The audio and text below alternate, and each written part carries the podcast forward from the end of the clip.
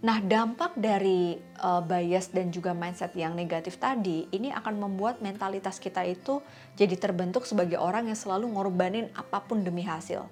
Jujur, aku pernah ada di fase itu, teman-teman. Dan pada saat itu kayak capek banget. Ternyata kita mengarahkan diri kita itu menjadi orang yang perilakunya jadi nggak sehat.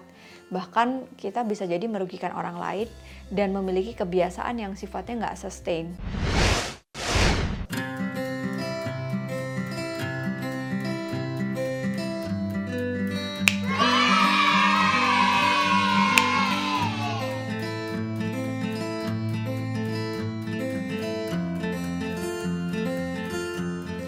Andaikan semuanya seinstan itu ya, langsung ganti baju.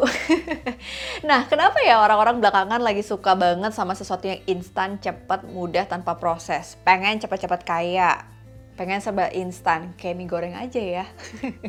Ada yang pengen ambil jalur belakang dan cara apa pun deh supaya lebih mudah tanpa melalui proses. Pengen cepat kaya, ini kalau kita lihat ada sebuah budaya instan yang mungkin belakangan muncul di media sosial sehingga akhirnya menjadi sebuah kebiasaan yang dianggap gampang gitu ngelihat dia cepat kaya karena bisnis A, lihat dia kaya karena profesi B. Kenapa ya teman-teman? Di menganalisa kali ini kita bahas yuk satu persatu kenapa sih ada orang yang alergi sama yang namanya proses alias pengen cepet-cepet instan dapetin sesuatu yang dia dapatkan di dalam hidupnya. Pertama, aku sih melihat tadi ya, sempat kita sebut juga ada yang namanya budaya instan tadi.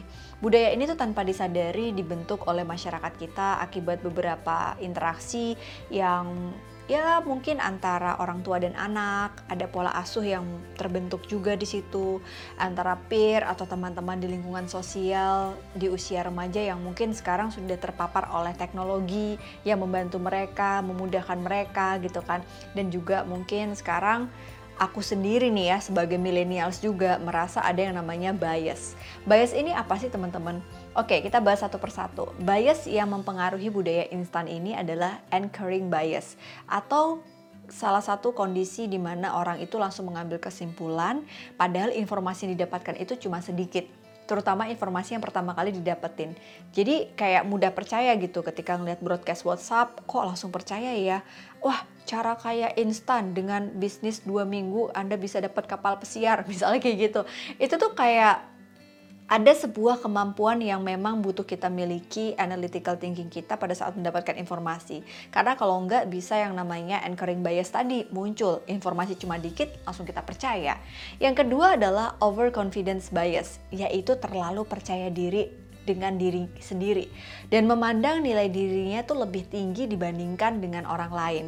Nah, pada saat itu akhirnya bertindak berdasarkan firas, firasat kita gitu ya. Terus cepet-cepet aja ngambil keputusan yang nggak realistis. Jadi kadang ini juga menjadi sebuah hal yang nggak cuma over pede tapi juga impulsif. Nah cara menghindarinya gimana sih? Yang pertama teman-teman coba deh sekarang untuk bisa ngecek ulang. Recheck ini salah satu kemampuan kita untuk bisa menganalisis uh, kira-kira kemampuan ini tuh berdasarkan uh, keputusan karena fakta atau firasat aja sih. Yang kedua, coba deh luangin waktu lebih banyak buat merenungkan keputusan kamu. Jadi keputusan itu nggak cuma saat itu kita lakukan karena emosi sesaat.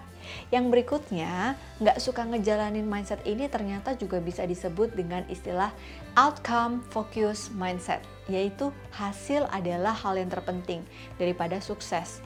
Mungkin aku pernah bahas tentang growth mindset dan fixed mindset ya beberapa waktu lalu di mana orang yang fixed mindset ini mereka mengutamakan kemampuan mereka untuk bisa fokus pada hasil dibandingkan proses. Pada saat mendapatkan kritikan, dia nggak suka, nggak nyaman gitu orang-orang fixed mindset ini. Mereka itu jadi lebih apa ya, ibaratnya kayak uh, gengsi aja kalau takut salah, menghindari tantangan. Mereka nggak suka sama sebuah uh, proses yang panjang, ribet gitu kan.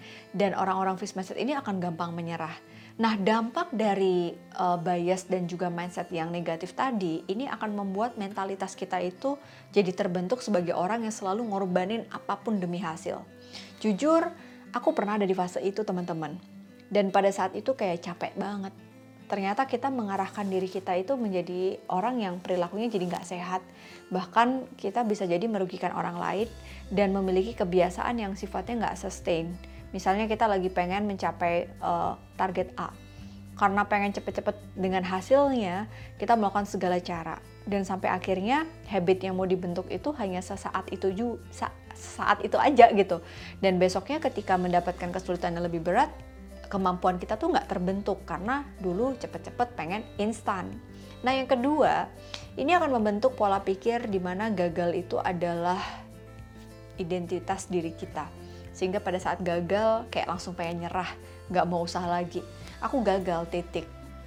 Sedangkan kalau kita punya satu kemampuan untuk bisa uh, melatih bias ini tadi nggak muncul, kita justru lebih melihat bahwa gagal ini adalah peluang kita buat menemukan peluang-peluang baru. Nah, ternyata nih ya, peluang-peluang ini bisa membuat kita jadi belajar. Nah, bayangin kalau enggak dampaknya apa? Kita jadi kurang belajar dengan apa pun yang membuat kita tuh jadi nggak bisa ngembangin diri. Fokusnya itu pada hasil, pada uh, sesuatu yang sifatnya tanpa proses evaluasi, tanpa sesuatu yang sifatnya uh, kontemplasi gitu. Nah, orang-orang yang seperti ini tuh akan sulit sekali untuk bisa mengembangkan diri mereka. Tapi sebenarnya teman-teman, ketika kita bicara soal proses atau sesuatu yang membentuk konsistensi, coba deh kita renungkan masing-masing. Kenapa ya kita bisa menjadi orang yang seperti itu? Kenapa ya kita alergi banget sama sebuah proses yang panjang?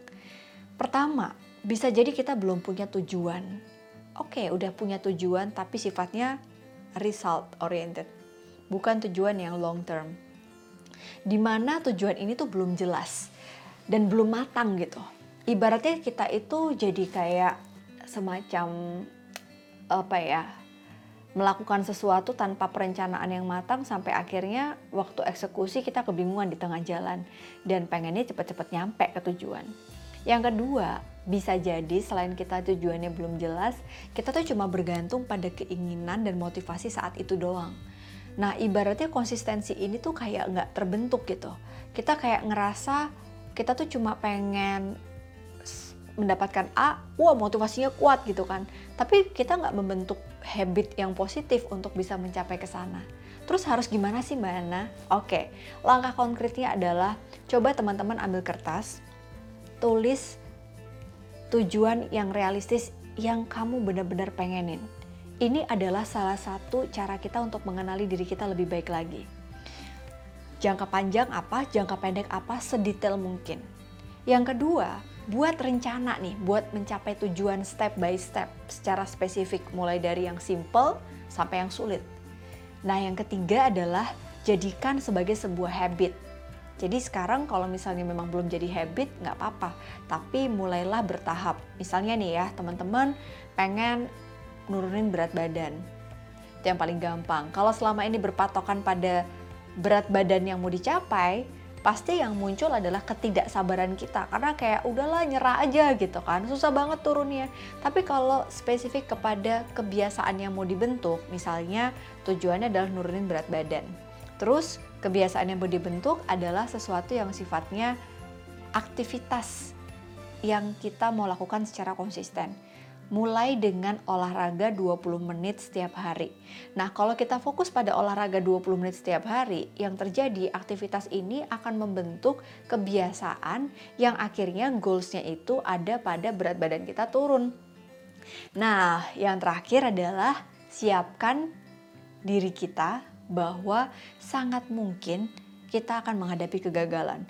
Udah olahraga, udah diet, udah ini kok aku tetap nggak turun berat badannya. Oke, kenali kenapa ya kita gagal.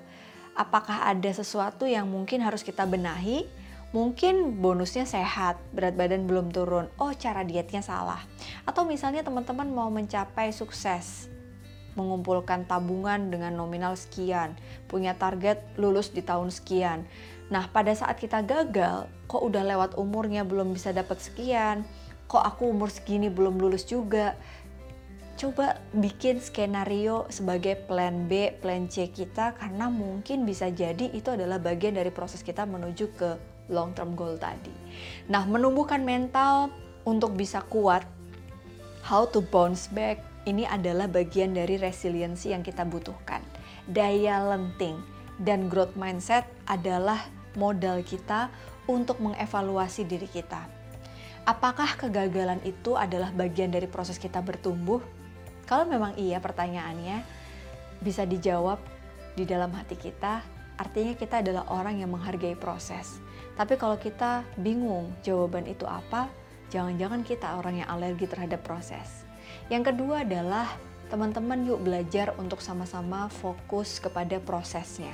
Proses fokus mindset ini adalah bagian dari kita menerima kegagalan dan keberhasilan yang sebenarnya keduanya adalah kesempatan kita untuk belajar. Karena bisa jadi dengan berhasil dan gagal kita lebih percaya diri. Coba kalau orang berhasil terus, pada saat dia gagal, dia akan takut mencoba berikutnya. Tapi kalau dia gagal terus, dia juga nggak pede-pede gitu. Maka harus mencari cara evaluasi apa yang harus kita improve supaya kita berhasil. Semoga proses kita dengan berbagai episode di Analisa Channel ini bisa menemani teman-teman dalam mengembangkan diri, memiliki self improvement yang lebih positif lagi, kondisi mental yang lebih sehat, dan semuanya bisa jadi lebih baik lagi daripada sebelumnya. Terima kasih dan nemenin Analisa Channel. Tepuk tangan dulu dong buat kalian. Aku kalau ngelihat proses Analisa Channel ini tuh kayak inget-inget dulu waktu subscribersnya masih 2000 kayak udah pengen nyerah gitu. Karena buat naikin 2000 tuh susah banget sih gitu kan. Tapi ternyata modalnya adalah konsistensi dan mengubah kebiasaan menjadi positif. Yaitu dengan apa? Terus belajar dan membagikan apa yang aku pelajari. Sehingga benar-benar niatnya adalah channel ini bisa menjadi tempat teman-teman untuk belajar juga. Dan Masya Allah dapat kepercayaan 600 ribu subscribers ini, ayo dong jangan lupa subscribe dong. Komen dan share video ini kalau kamu emang suka sama konten-konten kita. Nextnya enaknya bahas apa ya? Dan terima kasih udah menjadi dirimu sendiri. Assalamualaikum.